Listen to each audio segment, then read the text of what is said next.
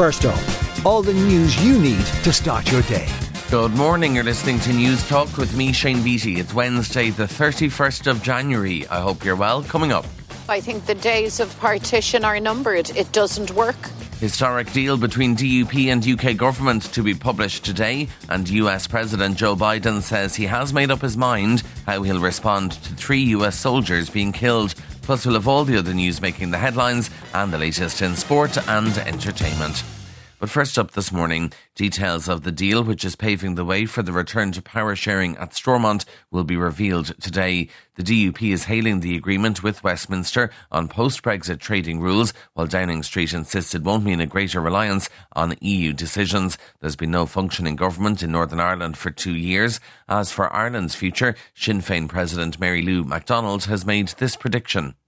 I think the days of partition are numbered. It doesn't work. So long as Ireland is partitioned, we will face very, very significant uh, economic challenges and disadvantages here in the north and all along the border corridor. A controlled explosion has been carried out on a suspicious object which caused a security alert in Fermanagh.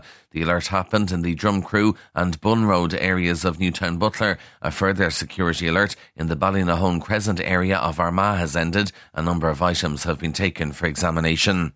US President Joe Biden will attend a service this Friday for three American soldiers killed in a drone strike in Jordan. He's confirmed he has made up his mind about how to respond. When asked whether it would be different to what's been done against aggression in the past, he replied, We'll see. Officials claim Iran backed rebels are behind it. Tehran denies this. Laura Blumenfeld is a former senior policy advisor to the US negotiating team. President Biden, he's on a tightrope, no net, but he's prepared. I mean, he has a kind of retaliation buffet of options out there. And I think that there are some that could send the message clearly to Iran, but without risking a wider regional escalation. I think it's possible. Post Brexit controls on food, plants, and animal imports from the EU come into force today. Meat and dairy, fruit, veg, and cut flowers will require specific health certificates. The cost to British businesses could be hundreds of million pounds a year, pushing up prices. Peter Hardwick is from the British Meat Processors Association. We should sit down with the European Union, negotiate a comprehensive veterinary agreement based on alignment. Uh, that would wipe away this problem overnight, remove all the costs. It would also significantly resolve the issues uh, in relation to goods moving to Northern Ireland.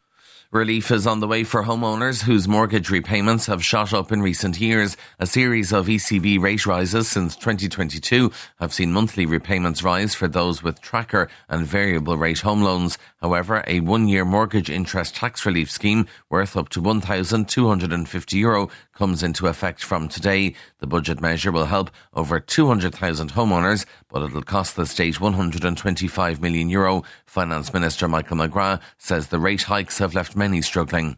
Increases in interest rates that we saw from midway through 2022 has imposed a real burden on many households and this relief will be of assistance. It will certainly help uh, many thousands of households. So over 200,000 mortgages we estimate will qualify uh, because the amount of interest paid in 2023 was greater than that paid in 2022.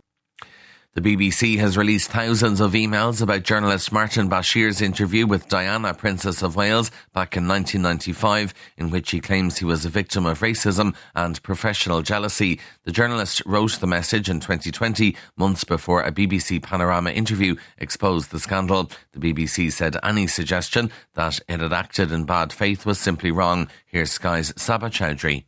Some of these emails are heavily redacted, and that's according to journalist Andy Webb, who asked for the emails to be released by Freedom of Information requests. But the BBC says that this is because messages were irrelevant or legally binding, not a cover up.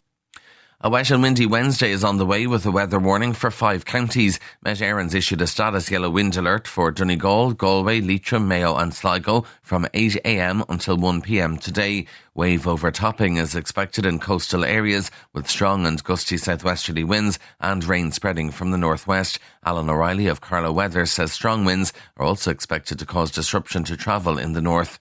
Going to see some very strong winds develop through this morning and this afternoon. The strongest of those gusts will be in the northwest of the country, but a very breezy day right across the country, and a band of rain moving into the northwest and then extending down through the country with some very heavy downbursts and sudden torrential downpours when a, the heaviest of the squall line moves through.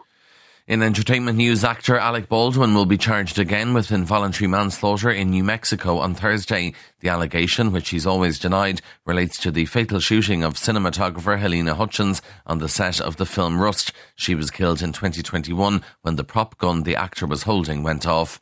And in sport, in soccer, FAI President Paul Cooke conceded no timeline has been placed on finding a new Republic of Ireland manager. An update was given on the hunt for Stephen Kenny's successor at last night's board meeting. Lee Carsley remains in the FAI's thinking. Independent Chair Tony Keohane said an appointment would come in the not too distant future.